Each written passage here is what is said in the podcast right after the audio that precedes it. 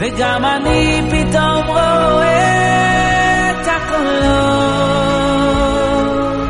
Hello and welcome to Kolot. This is your host, Rabbi Hillel Kappenstein, director of the Columbus Community Kollel, and it's a great honor and privilege to bring to you our next episode featuring Nissim Black.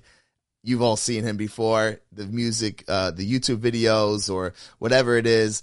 He's been out there and it's really something fresh. a lot of his chachis, as we would say, a lot of new stuff.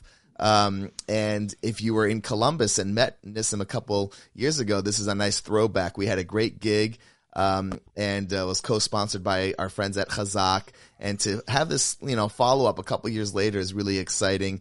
Um, we're going to talk about some things that you probably never thought that someone who's a Hasidic Jew uh, went through and the lessons they've learned and the people that they are inspiring because of. So this is going to be a fantastic episode. I'd like to thank our media sponsor, Columbus Jewish News, CJN. I just had the great privilege of meeting the CEO, Kevin Adelson, last night at the Jewish Columbus celebration. So special thanks to Jewish Columbus uh, for that great program and Columbus Jewish News for being our media sponsor. Uh, future episodes will be quite entertaining. Stay tuned. We're going to be doing a couple episodes on trauma.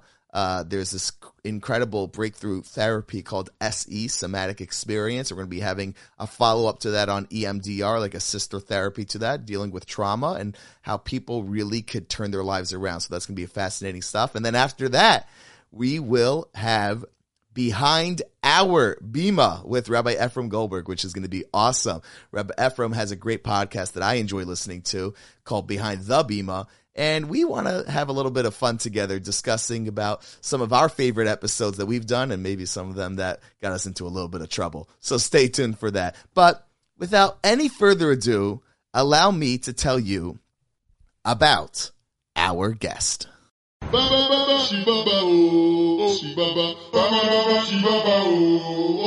Yeah, here we go. For the motherland.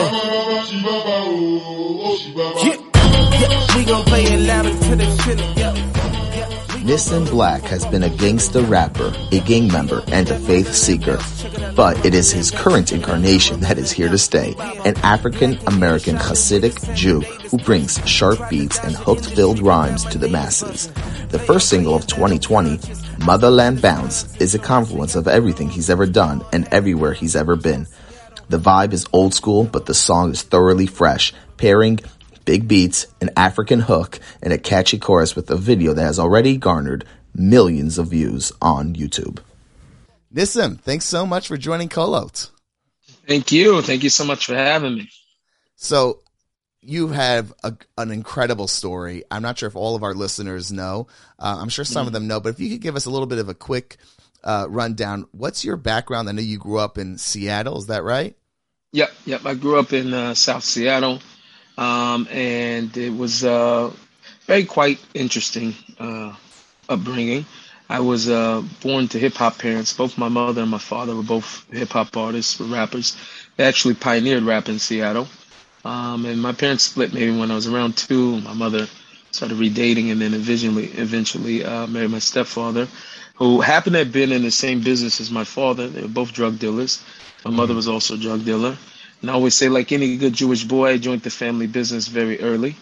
Um, at nine years old, I was already smoking pot, running with gangs at 12, you know, expelled from the school district by 13, um, you know, just finding myself in a whole world of trouble. Um, religion wise, I was first introduced to Islam when I was a kid. My grandfather came to live with us, so that was the first introduction I had to religion. And already by the time I was 13, when I was like really rock bottom, like, it, you know, I would say this event probably saved my life, you know. Um, I started going to missionary camp, um, you know, after school camp with the Christian group, and they eventually invited me to camp, which I had a very, very powerful experience at. And then I ended up converted to Christianity. Uh, thank God my grandfather was in prison already by this time, or else he probably wouldn't have went for that. But anyway, uh, I, you know, this held me really through my high school years. They allowed me to go back to regular school, to regular public school, and I did fairly decent. I played football very well, um, and and did music on the side, and my music just sort of took over and became my passion, and uh, you know, ended up, you know, going through all those different motions of being a high schooler and and and trying to also maintain some type of faith. And you know, maybe around my 10th and 11th grade year, I was very strong. Like I became a junior missionary and got very, very involved. So I knew the Bible very well. So I was very involved in it. So I would have asked questions, but usually they would be kind of silenced, not in a not in a very like authoritative authoritative type of way. In, in evangelicals, it's not so much like it is in Orthodox Christianity, but nobody really had the answers. But I would brush it all under the rug. Later on, fast forwarding, I get you know a big offer from record label to uh, to to make music, you know, with their company, and uh, it was very interesting because at that time in the music industry, you know, gangster rap wasn't so celebrated uh, you know, just a few years prior. But by the time they were reaching out to me, you know, 50 Cent was the biggest thing in hip hop at that time. And they obviously wanted a lot of replicas of the very hard sound. So I ended up, you know, caving in, made music that probably was against who I was as an individual at that time, um, which is the struggle of being an artist. And, but I, and after you know everything failed, my mother died of an overdose, and it was almost like the whole world came crashing. That deal pulled out. I had other companies that were that were interested in me. Everybody pulled out, and we decided to do it independent. And as I started to have success, you know, from a very small grassroots level, there was another artist who wanted to get himself out, and he uh, made a song about me and a very not nice song. There's a lot of Lashon Hara in the song. and uh, so we ended up uh, getting into a fight, which led to a friend of mine trying to murder him. He ended up in prison, and they thought I sent somebody for them, and I was facing a life or life or life or death or a kill or be killed situation that uh, caused me to start soul searching for what I really wanted in life. So after I got off the phone, uh, with talking with the other guys, they called me um, we squashed everything, and I and I decided I wasn't going to go back. So I became even a stronger Christian, and and the more and more I, you know, I guess I would say, got deeper into Christianity and started to pick up my Bible and started reading more. Then I started to notice a lot of different Jewish things that were going on inside of the Bible, which led me to go deeper and deeper. Took all the religions, Christianity, Islam, Judaism, at least the three Abrahamic religions they call them, and I started going through the different texts, eight hours a day, and then eventually led me to Judaism, where you know I found found my home. Wow, I mean, y- you covered a lot right there. Um, yeah, I, sh- I tried to like cover ground, but uh, right you no, know, there's like so many two things. three hour story. Right, that is a two three hour story, um, over two three decades. Um, so wow, okay, where do I start? Um, you're as we speak, you're wearing a nice uh, Hasidic garb. Um, and I presume you take a lot of pride in this uh, Hasidic approach. But you mentioned before how you know you joined the family business, as they say. So did I, by the way, working for not for profits, though. um, so you hit rock bottom. You started to turn things around. What are the things that you learned then that are with you still today?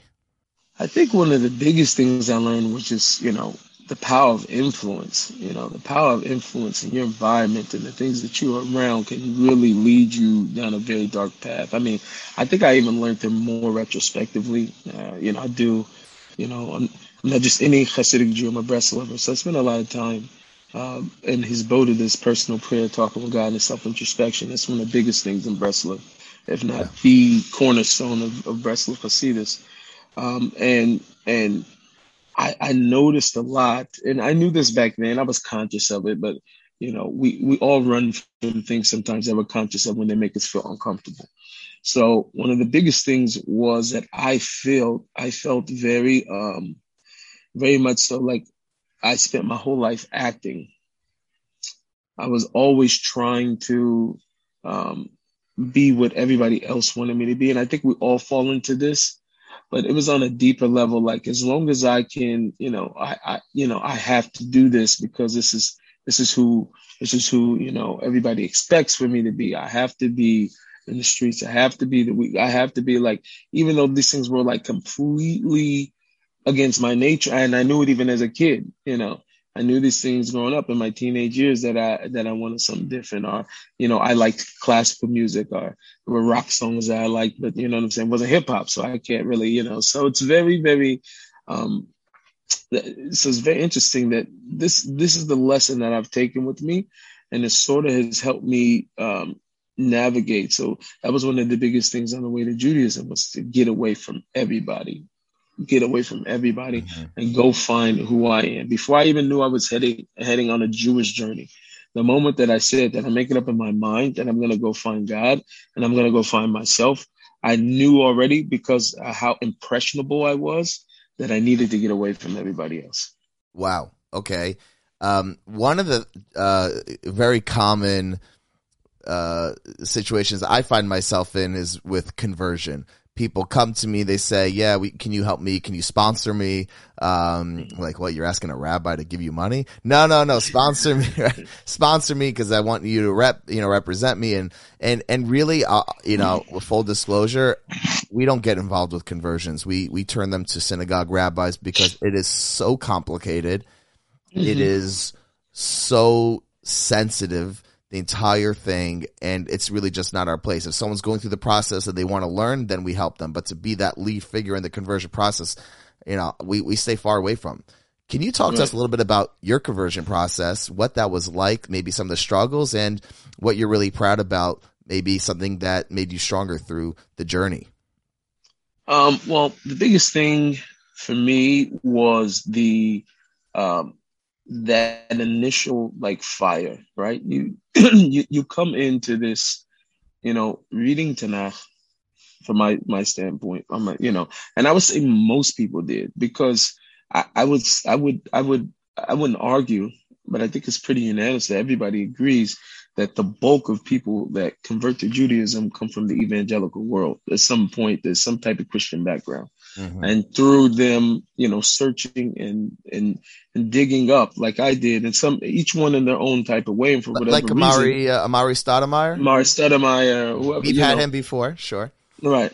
So a lot of people start digging, they start looking, and it's almost like a treasure leading them somewhere. So they come in with a lot of fire because you're reading the Tanakh, and every Jew becomes so precious in your eyes because you realize that they're so precious to Hashem. You're just reading through the narr- narration, and you come in and you're super, super duper excited, and everybody cools you off.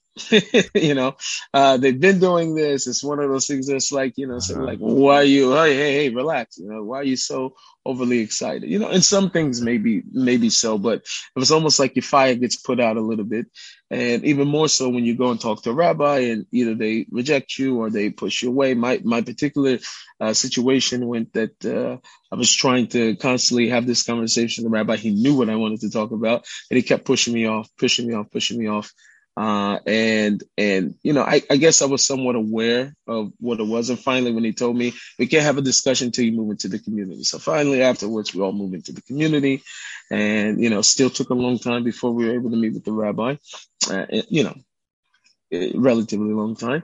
And, and throughout the whole entire process, you know, you, you have to get through a lot of different things. A lot of people don't know how serious you are. Uh, you know, people have been in these communities for years and seen people come in and they they're excited or they get close to them and then all of a sudden they fall off or they leave or they finish the whole entire process and then they leave. So it's almost sort of like, you know, um, there's a, not only from the rabbi, but from the community to some degree, there's a skepticism and there's a, and there's a, you know, sort of a period of waiting to really find out if, if you're sincere. And then after get past the sincerity, like if you'll stick around, you know, don't want to build a relationship that's going to just go away. So, um, that was sort of my experience. I would, I would say our experience, me and my wife and uh, my brother and sister-in-law who all went through it together. But at the same time, there was a there was a major, um, overwhelming uh, amount of love that it came from the community that we were very not not accustomed to, right? So one of the biggest things that have always, I mean, I think catches me off guard. It catches a lot of other people off guard that comes from the exact same uh, community as me. We have like a WhatsApp group of like 72 guys uh, not everybody has a similar background, but the guys I know that come from like, you know, I guess the hood, from that type of thing, are not used to this type of chesed. So sort of like, what do you want from me? What do you like, you know, do you work for the, for the FBI? You know I'm saying? That type of stuff because the, because the love is so overwhelming and we're not used to getting that from even within our own community. So, um, we you know you have the that part of the challenge and then you have the the next part of it where you're used to you know different type of love that you haven't experienced before also you, you just said something that I want to follow up on that you come in with this overwhelming amount of love and they're not necessarily used to that. Um, Mhm. I think there is this yetzer hara out there, this, you know, pull, this like, you know, let's see how we could, you know, yeah, we're Jews. Yeah, we have Shabbos and we have mitzvos and we have Torah learning, you know, Daf Yomi and whatever. But like, you know, in certain ways, I want to be hip and I want to be like the Goyim and I want to, whether it's dress or speech or music or, um, whatever, it, you know, however I could like, you know, incorporate and be in both worlds. But, and you're coming in with this overwhelming love to try to get in. Now that you're in, looking back, do you miss anything? A and B, what's your message to people who are in the Jewish camp and they can't get out by choice? It doesn't work that way. And how should they relate and embrace their Yiddishkeit? So I would say the first thing is, is there anything I miss? Not so much. I, I it- and it's not like um, Burger King wasn't that good, you know. Burger King was not that great. Okay. McDonald's, I mean, I get way better quality food over here. You know what I'm saying? Uh, but I, I think you know, the the like some things I miss. I, I would say probably in kol isha. You know, Okay. like some of my favorite records were by by female artists. Uh, you know, Ari, Lauryn Hill, just name a couple. You know what I mean? Like, Okay. like these are like things that are like I'm not stressing about. You know what I'm saying? Like, Right. those are things that just like, you know, if I am in a store, so I hear a song, you know, bring back a good memory of, of, of those records that were very classic for me. So those type of things, but uh, nothing big. You know, I, the the the I, feel so much like I'm a different person. You know, I said I was years ago, maybe seven years ago. I seen a video of myself. At that time, the video was already, I would say maybe eight years prior to the time, like uh, watch It's So altogether, 13 years ago now, right? hmm or 15 years ago. Uh, My math's not that great. So anyway, um, I'm I'm watching this video of myself inside of the studio with a bunch of my friends. You know, I had a cut off shirt, my tattoos are showing. I'm walking back and forth, and we are just talking nonsense. And I don't know if I said any word that's not a swear word, right, in this whole entire video. And I'm looking at myself, and I was so like thrown off, like I didn't recognize myself. Like I don't, you know, I remember that that I remember that day, but I don't remember me. I don't remember how I thought. I I, I literally, mamash felt like I was looking at a different person. I haven't sworn or said a swear word, and Shim should help me since continue since 2008. I haven't uttered a single swear word. So I'm looking at myself and this thing going like, wow, this is like, who is this guy? Right. So to be, it's, it's the weirdest thing in the world because it's almost like I felt like a completely different person. So, and I think that, you know, me conveying that to you, um, gives you an idea of how much I feel like I'm so different. My aspirations are different, you know, and and and in that world, I'm very uncomfortable. I'm uncomfortable in in in in that type of environment. It just has nothing to do with me today. So I think that, you know, that's that. And I would say to, you know, maybe a lot of people who who want that world, it's it's it's very hard for me. You know, even my wife, I would say my wife, it's like for her, it's the biggest thing for her. She's like way more, um, I would say cut off a little bit more from the, you know, from the last, and she was always sort of a yachid and stuff anyway, all Yeah. the time. So, but she, she says it to me often. She's like, I don't get it. I just don't get it. Like, what are people like? What are they chasing over? there? Like, what's what's over Mhm. there?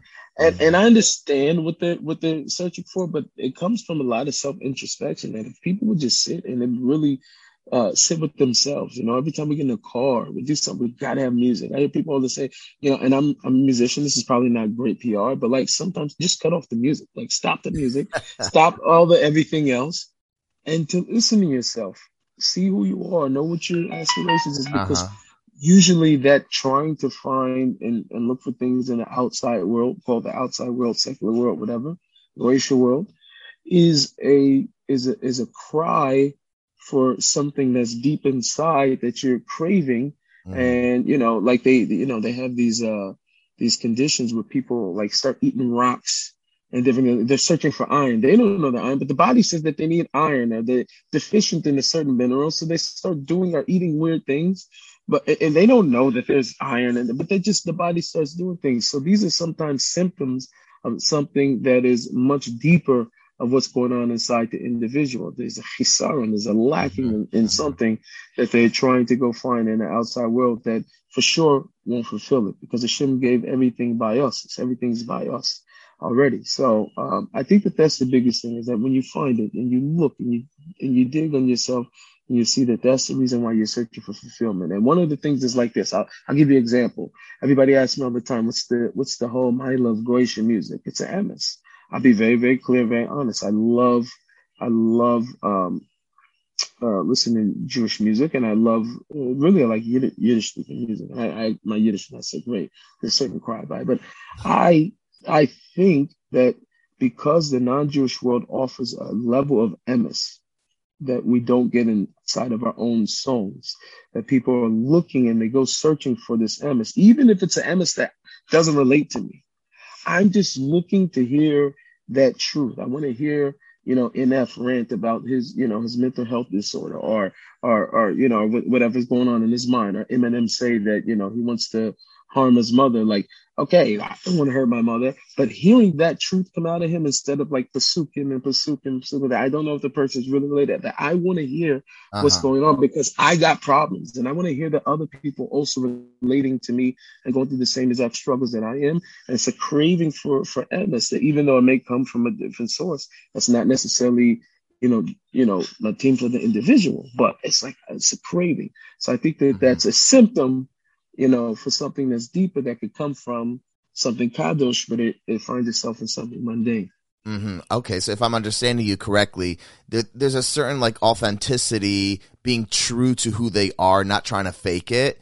Um, mm-hmm. in the context of their lyrics, what they do in their private life or other parts of the studio, that's not what we're discussing, and that's what might of be the course drive. right, right. That's that's the drive. The drive is saying that they could talk about their real life, and in Jewish music, where you know people want to find like you know the latest, you know, um, you know, pasuk in Tehillim that like makes sense for a song but hasn't been used yet. You know, right, right. So, and, and, do you even really know what the pirushim, the commentaries are on that? So that's what you're saying. So what's the uh, what's the eitzah? What would you say the uh, what's your advice? Because that I could understand that struggle now that you articulated it so well.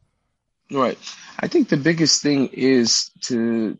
I, I think the the solution is is trying to find you know i was just talking to jacqueline about this about trying to find authenticity within within within Yiddishkeit and and the things that we go through. And I, I think it's it's deeper than um, it's deeper than you know probably beyond the scope of this conversation. But I think more more of of the truth being created and, and coming out like everybody has problems like when people kids are are in a certain i just spent this last Shabbos at waterbury in connecticut mm-hmm, right mm-hmm, mm-hmm. i'm talking about I, I this Shabbos was like, wow. I'm talking about like crazy. Beautiful by the Shabbos. yeshiva, by the yeshiva there. By the yeshiva Waterbury, yeah. Wow, my my cousin just went there. Nice. Really? I'm talking about I had the most uh, uh, amazing Shabbos. These boys have been beyond impressive. The Midos, Rabbi Kalish, like it's an environment, you know, and and you know there there are those who you know have kids that are are you know struggling and, and they want to hide the fact that they that they may need it or they want to pretend that things are going on and where you know they can't end up in a place like that where I'm, talking about like I'm beyond impressed. There's no words to to to say what I experienced this past Shabbos over there, mm-hmm, mm-hmm. but but you know we we hide a lot and I feel like it, it, comes from the leadership down that the rabbis, mm-hmm. damn, have to just start being real. Let's start talking mm-hmm. about things for real. Top. You know, we don't have to right. get crazy, but it starts from the top where people could start, you know, because one of the biggest things is when you're going through things and you have a and you have a tough time and you feel isolated like nobody else is going through it right? Mm-hmm. And I feel like a lot of those deep struggles that people are going through, they start looking for a different outlet because it's got to come out. I need somebody that's gonna that's gonna describe and help me work, work through what I'm feeling, you know?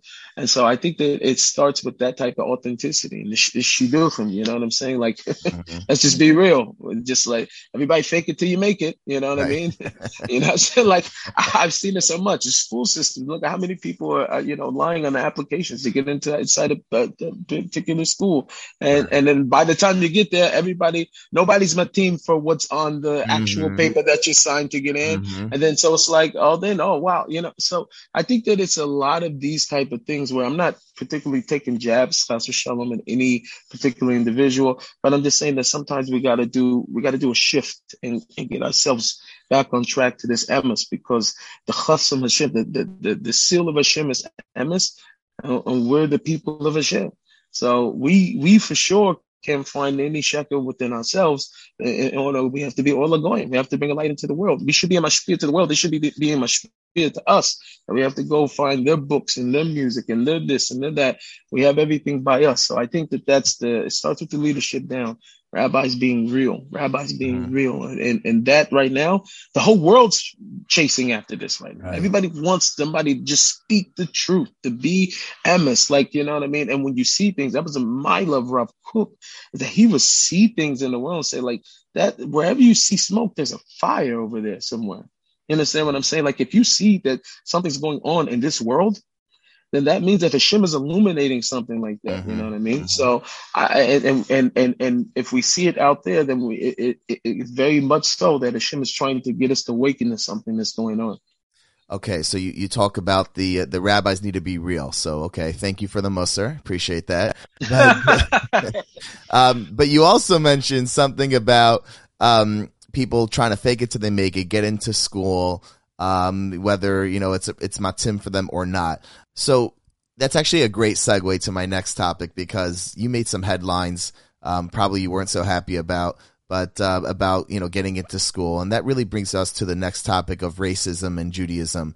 Um, a couple months ago, we had on our Congresswoman Joyce Beatty. She chairs the Congressional Black Caucus, and she talked about some of her childhood um, struggles with uh, as it pertains to race. Um, are you comfortable sharing a little bit about some, you know, your challenges um, is it blown out of proportion? This whole thing, racism, systemic racism, is it blown out of proportion? Is it real? Is it somewhere in between? Um, and how was your journey in that world? Um, you know, what was it like? Because really, in in all in all honesty, because uh, until now we haven't been being honest. No, but uh, what I mean by in all honesty, if we were to be real, as we were talking about before, um, Judaism, Yiddishkeit is about bechira chofshis, that our free will, and that really determines um, our status really. Um, doesn't always come out in the uh, you know in this world. In the next world, we'll definitely get what we deserve. But in this world, is you know sometimes is a little sheker.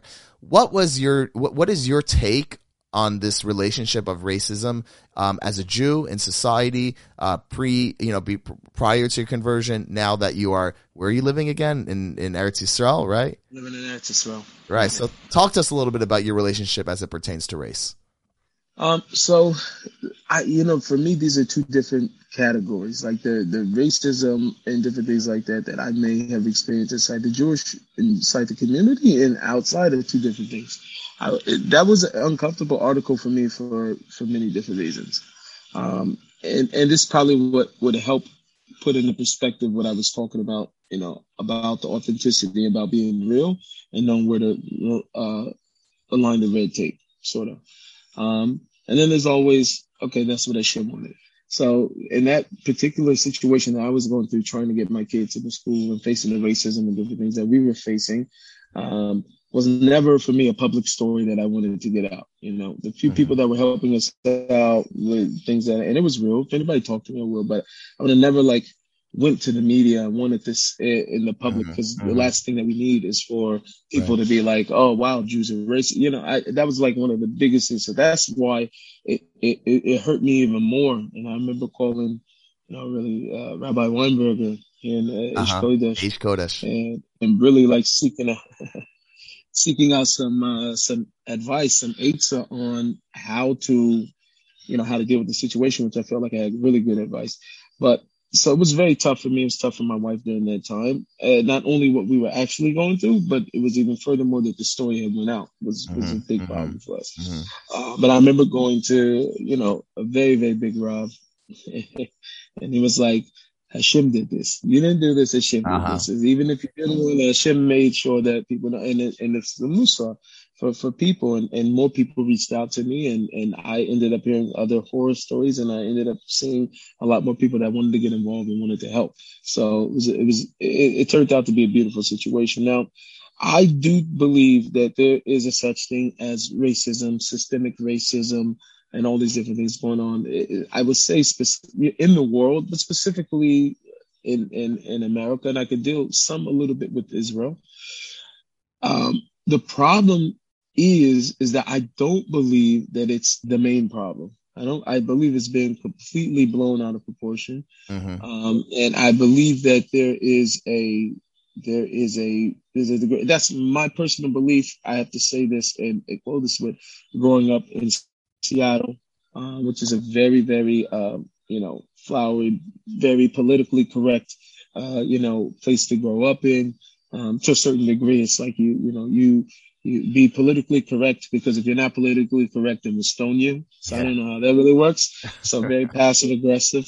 Um, but but that is that that I grew up in Seattle, so I I don't really feel like I experienced that systemically. Absolutely, there was you know I've talked about this before. We didn't have textbooks at my school, um, but we had brand new uniforms and brand new basketball uniforms, football, you know, brand new stadium, state of art. Like, how do you have all that and not have books? Like, who's allocating the budget over here, right? Right. um, where where you know you go to other schools and you know Bellevue and Issaquah were predominantly white schools and they had everything, you know, and so I don't.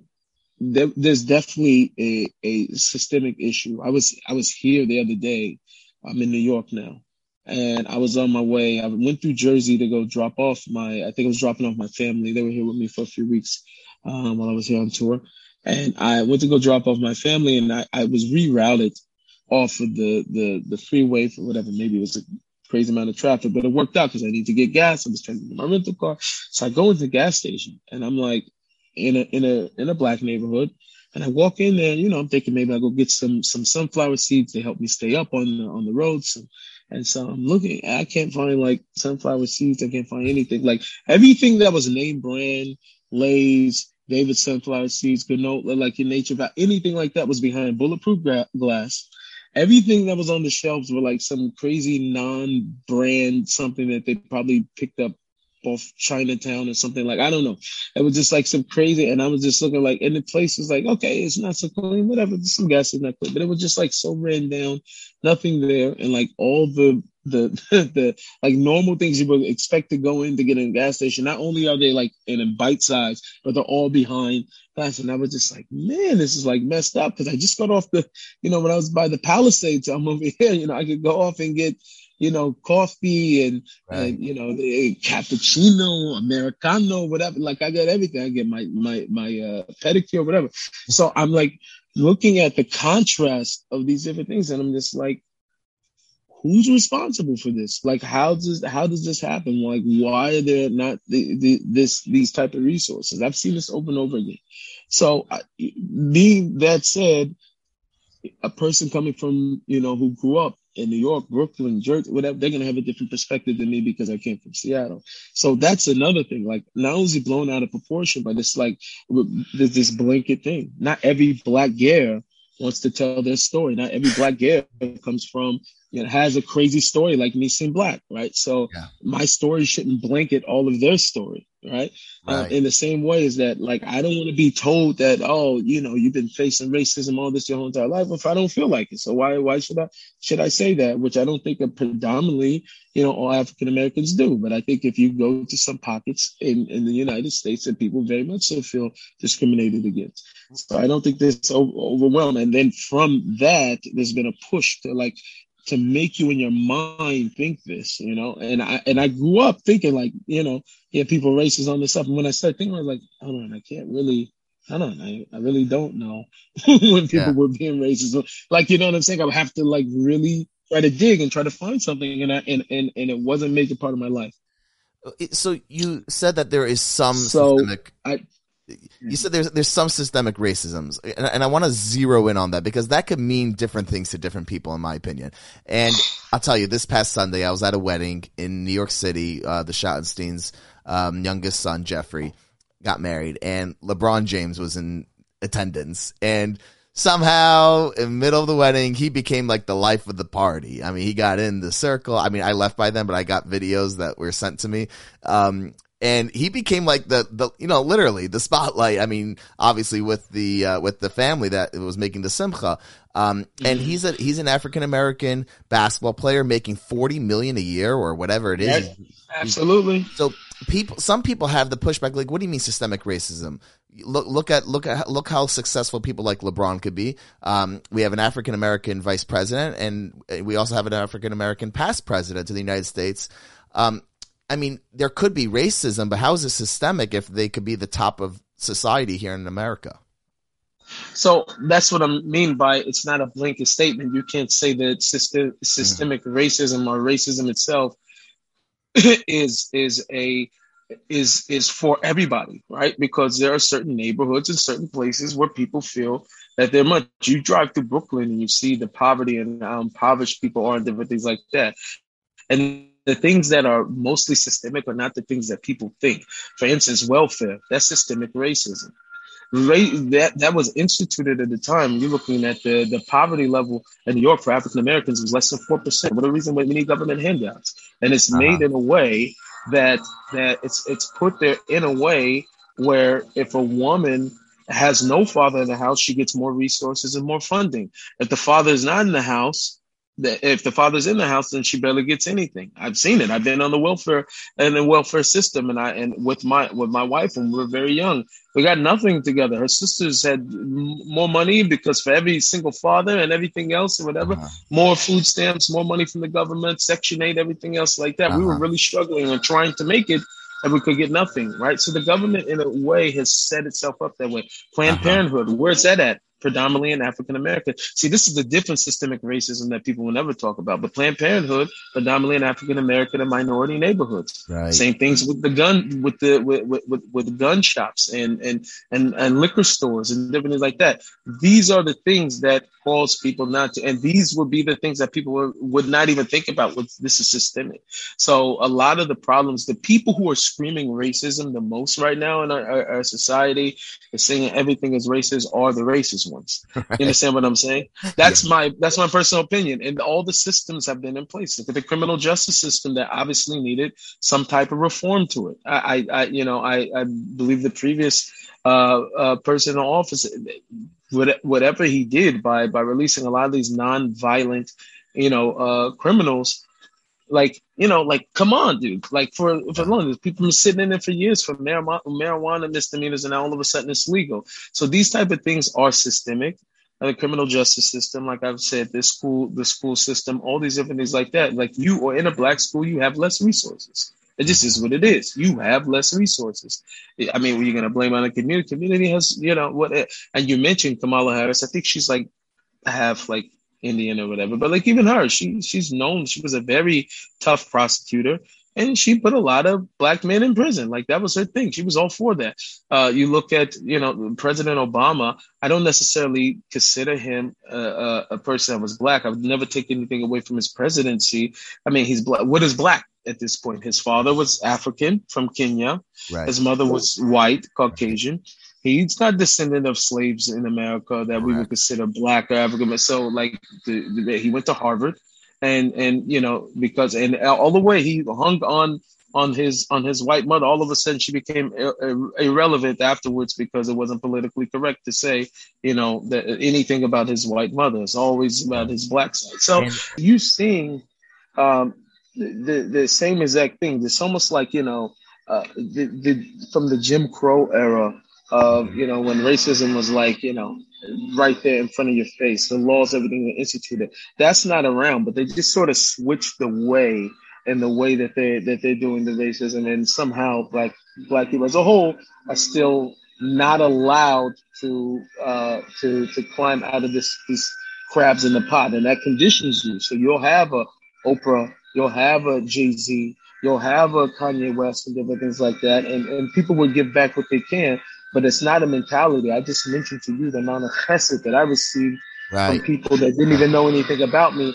It's not the mahus of our communities and where we come from. So in order to like really make a difference, it, they don't have yeshivas and all that to sponsor, right? So they'll give here to this school and everything like, but when it really matters, nobody's dollars, which is like keeping black fathers in the house, combating, you know, these these these laws and different things that are these um, you know, welfare programs and different things like that that have made it uncool to be a father gives you less less, you know, I, I think people are just fighting the wrong things.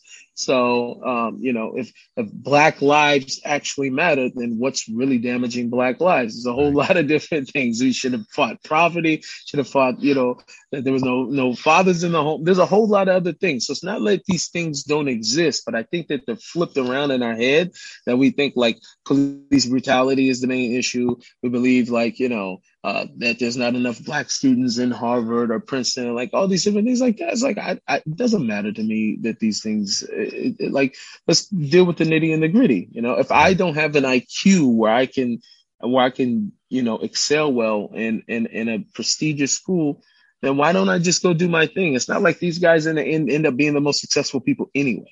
So like, you know what I'm saying? Like, Gotcha. I it's, uh, it's just, it's just, you know, so those are my, those are my opinions about it. Yeah, and I, I think there's two conversations. There's the individual conversation that in this country, yes, you might have challenges and it's not a perfect system, but there's still a road to success if, with hard work, perseverance, and siyata deshmaya, help from above. And you've done it, and many others like you have Right. done it. And then there's another conversation about how we structure the system, whether that's you know legislation or uh, the system or things like that. How can we set more people up for more success? And I, I think we can't combine those conversations and like you said really make it a blanket issue i think it's Right. more nuanced and, and we don't do ourselves or or your communities uh, the african american communities a favor when we you know w- when we just use one size fits all approach um, in our remaining uh, 10 minutes or so, I want to ask you about your style of music. And I know you've talked about this a lot before that, you know, rap might not be um, out there as a, you know, uh, uh, such a Yiddish uh, brand, uh, but it's, it's in the heart, you know, what the, and you've talked about your rebellion that have said that it's, um, you know, what's your kavana? What's your intent? Where is it stemming from? The it's not so much about the genre; it's more about you know your lyrics and your message. And and then that's a that's a beautiful thought. It's about the pnimiyus, not the chitzonius. You know, the the inner self, not the outer self. I totally get that.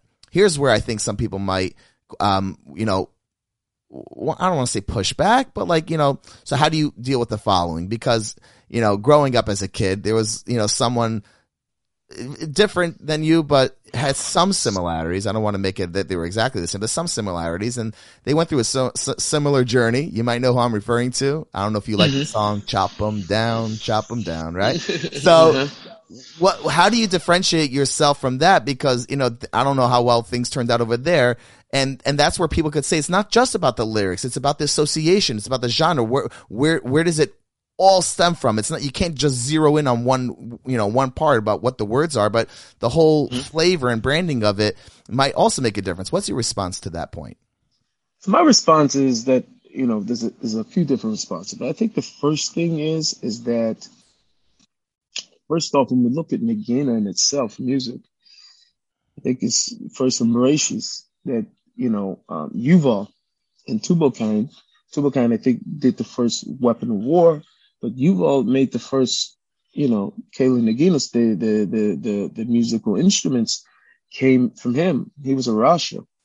He was a mamash Rasha. Music in itself and instruments were invented for Avodah Zarah. Um, same thing by like we're talking about literally. He created, I think, the lyre, the harp, and I can't remember whatever else. Exact instrument that David HaMelech is known for. Is this is what he what he created, instituted for for the whole entire Avodah, you know, the whole inyan was Avodah Zarah.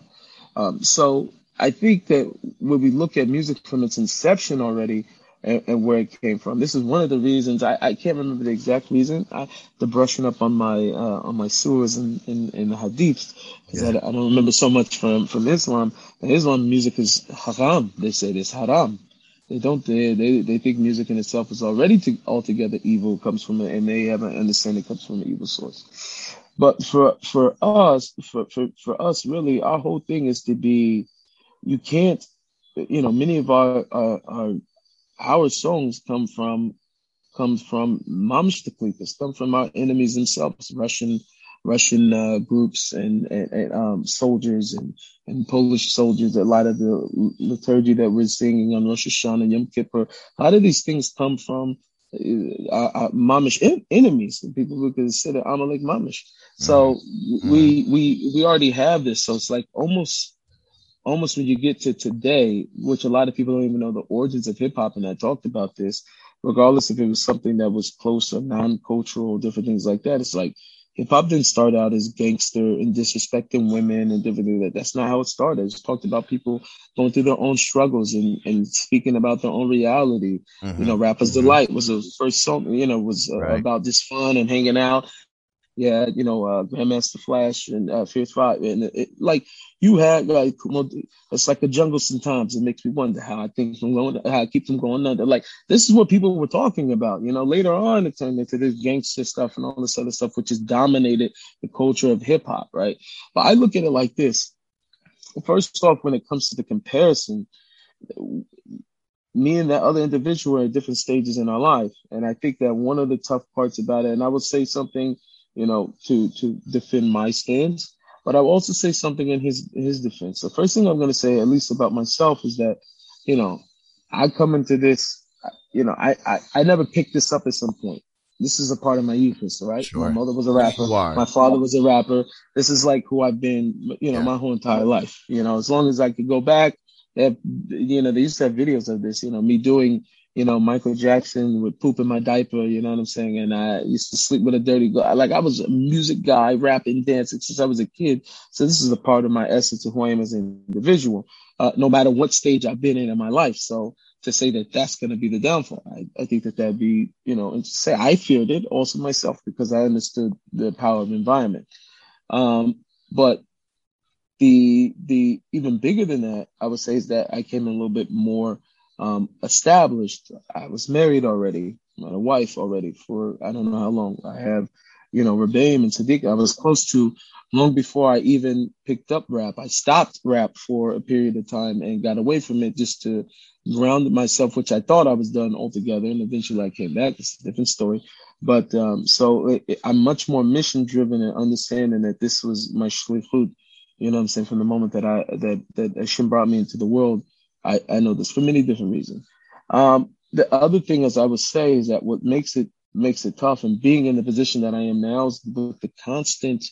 Uh, in general, people are, cri- are critical, right? right? It's just the right. way that the world is and different things like that. I think like once it comes to us as Yidden, is like multiplies by type by ten, right? So a guy like that lad, you know, the individual was disgusting, and I think everybody knows. I don't think it's like so much of a story or a matter of lashon hara because the person's been very open about it himself. But I think that you know the constant criticism from people telling you you're not Jewish enough, you're doing this or you're that, you're that, uh, is a wear and tear on the person of the constant being beat up and being criticized and being, you know, um, you know that for me was probably the thing that, in my opinion, I, I didn't talk to him about it since you know since he's had a change of heart on things, but I um I I think that that people don't realize how much that that is the thing that can really break a person down.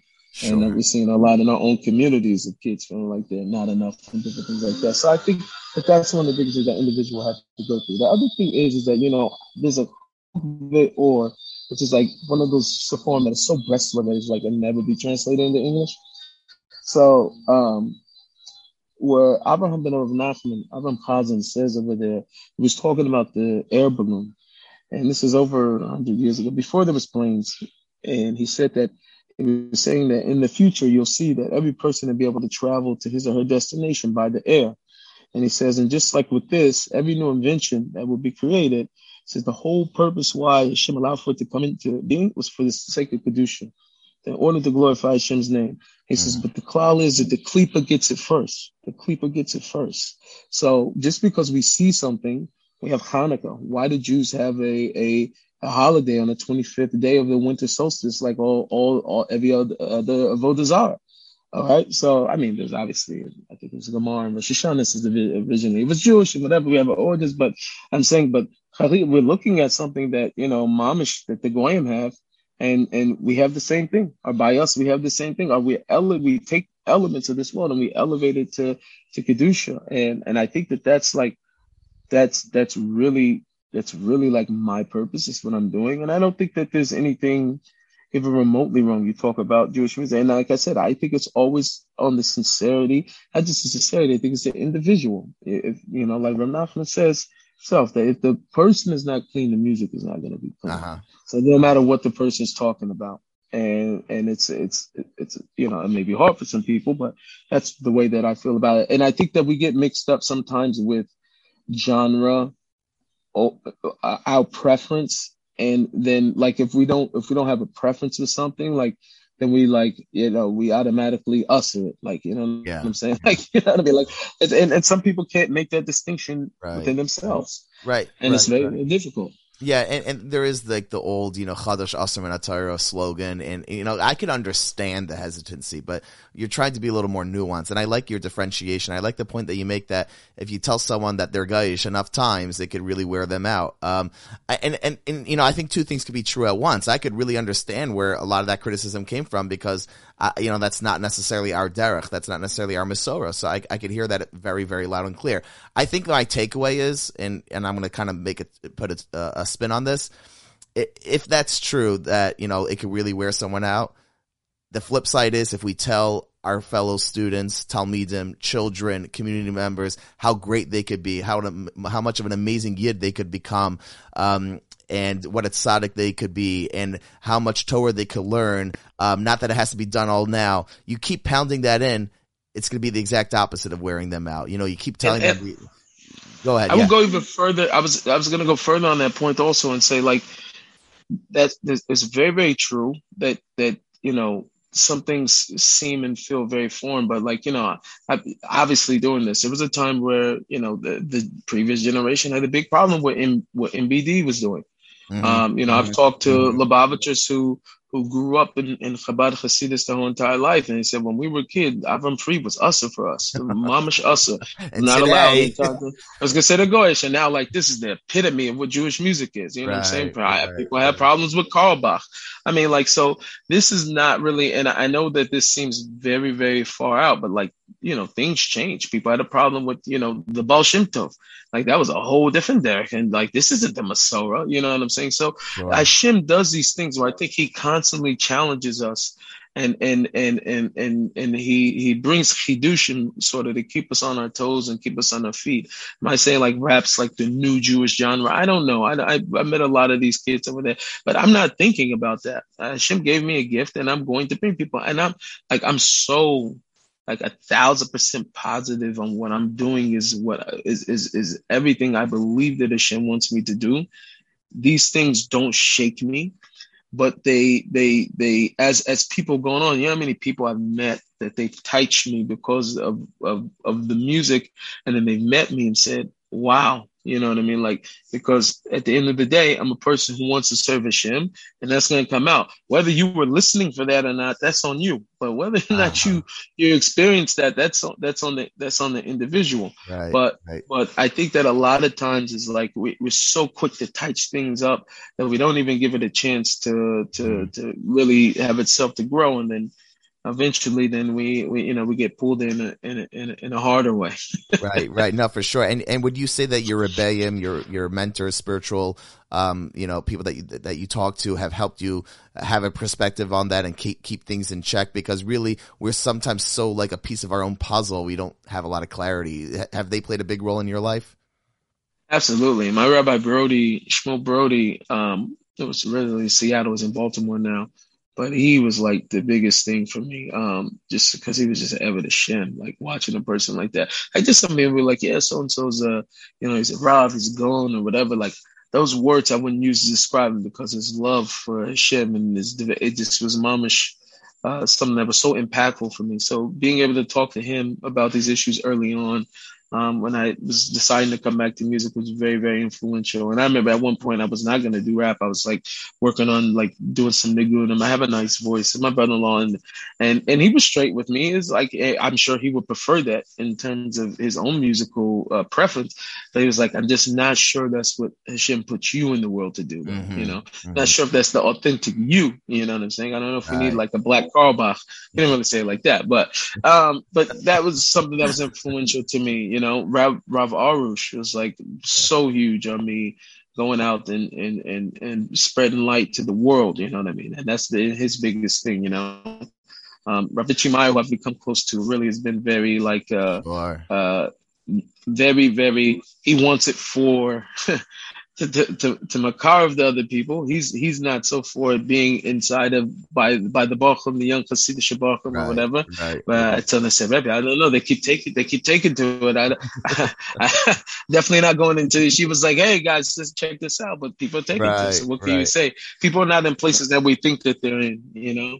Sure. Um, Rav Busto, I happen to be very close to. He's Oh, the grandson of Baba. Sali. Like, Sure. talk to him, Rav Nassim Lyman. Like, I talked to a lot of different tzaddikim, and I think the biggest thing is like, you know, these things they come out, and and and and I was very confident and very sure that this is what Hashem was given given me to do. Uh, it's it's it's it's it's come out. If I could come to the amount of letters and and, and mail from people that have come, but I was just saying the amount of people that you know I know for sure I've been able to help through through my music and through my story and just you know m- my existing as an individual. Wow. So your Rebbeim definitely uh, had a big role uh, in your, you know, in your uh, in your journey. Um, Nissim, this was awesome. I mean, we covered a lot. Um, your lessons from when you were a young boy, the the the perseverance uh, through your Geirus process, your take on racism not being blanket systemic or not systemic. It's a little more nuanced. Um, your style of music, what differentiates you from the past, um, and and your rebellion. Uh, we didn't get into some of the singles and the music videos, the specifics that that you've done, but we're out of time. Um, I got okay. okay. Fine. say You, know what? you got few more minutes. you got one. All right, so I'll tell you one that really that that really got me going. Um, Mhm. and that was the hold on video you did, and, and it was dedicated in memory of um of uh, Mendy Klein, just uh, a little north Mm-hmm. of Columbus from Cleveland, uh, zichrono livracha, and. Whew, wow, that's a hard video to watch. I got to be honest with you. It's Yeah. it's a hard video to watch, but I think it's because it's such a hard topic. It's not because of the video. It's the video is just reflecting the the sugya, as we would say. Right, Um, right. How how did uh, and and and you have? I'm not trying to pick that one because it's like your number one. There's a lot. You have a lot of great video. You know, I know the one with Gad Elbaz is really what took Mm-hmm. things to the next level. But I, I I'm picking this one because we've done a few episodes on mental health. We've done a few episodes uh, with Zvi Gluck. We did an episode with Zvi Gluck from Amudim, and we've talked a, lot, a, a lot with uh, Dr. David Lieberman, Rav Aaron Lopiansky, specifically after the whole you know tragedy with an uh, you know Israeli author. Um, Right. and it, it's an important topic that has to be obviously discussed and age appropriate and everything like that, but it can't be thrown under the bus. Talk to us a little bit about how that video came about. Um, was it hard for you? I mean, it's pretty graphic in a sense of like, Yeah. it's, it's real. Like you feel the pain almost. It's like, it's like boom, boom, boom every single time, every second, every passing moment, every new, um, footage. And then you, you know, you have, I think it was Avi, uh, Kraus. Kraus. Yeah, Avi Kraus. And you just see him going, hold on. And like, whew, it's hard. Talk to us about Right. from your side of the aisle. Um, thank you. Uh, That that video was very hard for me afterwards. And I like while you're shooting it, all the pieces are happening at different times and whatever. So that, but after watching, it was like, and this was the this was a this was a much um I don't know PG cut of the original. Uh, you know, the first one, like you know, so so Uh-huh. definitely we had to like tone it down. You know what I mean? But you want people to feel the impact of what's going on because so many people's stories not being told, and so many people are are are are, are wrapped up in the bondage.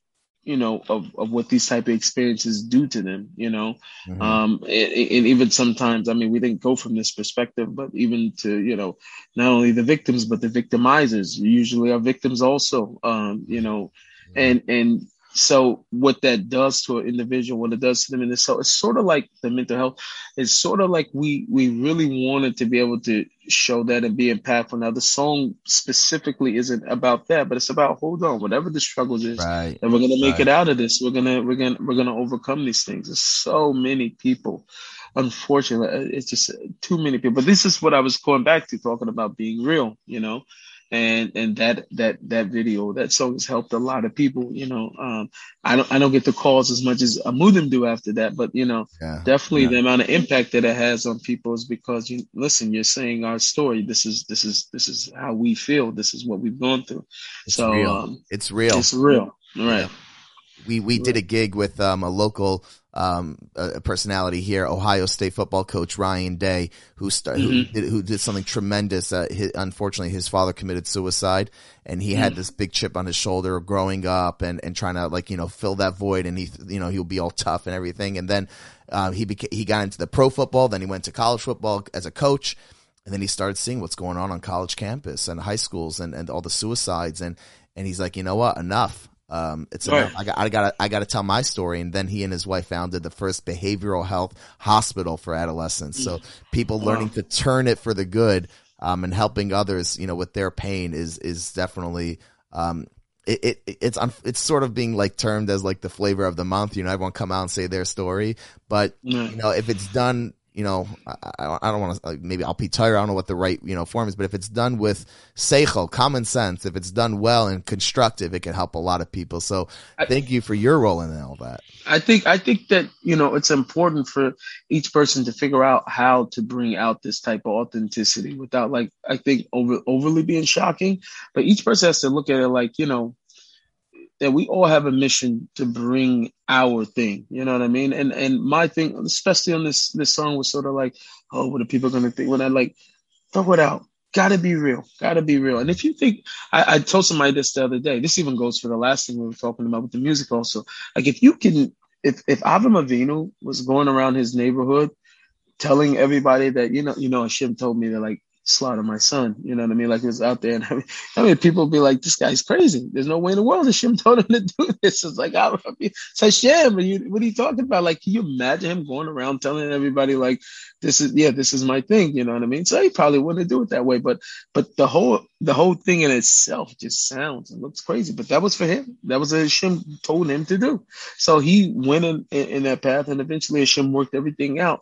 But like we have to realize that that that a person to some degree has to be yachid. If you don't get to a place like Avram Avinu did, where it's you on one side and the rest of the world on the other side, then you're not really serving Hashem. And this is this is a this is mamash from the from from from any of the tzaddikim at any point had to feel like a yachid. Even even Rashbi is saying, if, if not me, then it's if it's not me and my son, then it's just I'm the only tzaddik. Like you know, it doesn't matter what it is. At some point, person goes up. I think the Ramchal talks about more person sins, then you have to at some point he starts to people start to drop off. There's less and less people, you know what I mean, as a person starts to starts to sin. So this is true for Avodas Hashem, but it's true for every single person's mission in the world. That at some point you have to stand out and be authentic and put the truth out there and be be who you are, obviously with some gedarim. Um, Right, but right. but I think it's very very important for for that truth to be out because it's the only way that the world gets illuminated. Wow. No, that's such a great way to sum this all up. It's, it's, let's, let's put Hashem back in the picture. Yeah, absolutely, absolutely. this was a lot of fun. Nissim, thank you for joining us. Um, Thank you. It was great seeing you here in Columbus and great to follow up like that. You, you've definitely got a lot of talent and a lot of inspiration. And, um, you so much. you know what I mean? It's, it's great to have you. And, um, thank you for coming on. Thank you for your story and Thank you so much much. continued success with everything. Oh man, thank you. To listen to all Kolot episodes and see upcoming guests, visit kolotpodcast.com. We are also on all podcast players. Type in Kolot on iTunes, Spotify, Google, Stitcher, Podbean, and Amazon. Share with your friends and please make sure to give us a five-star review. Kolot is a project of the Columbus Community Kollel, a full-time Jewish learning center in Bexley, staffed with high-caliber Torah scholars. Ever since 1995, boys, girls, men and women from all backgrounds and affiliations have found many opportunities to connect with Torah and mitzvos at the Kollel. Whether it's a study partner, engaging lesson, or a program, the Kollel is your one-stop shop for all your Jewish learning. If you want to know how you can benefit from the Kollel, visit thekollel.org. That is T-H-E-K-O-L-L-E-L dot org and forever be inspired.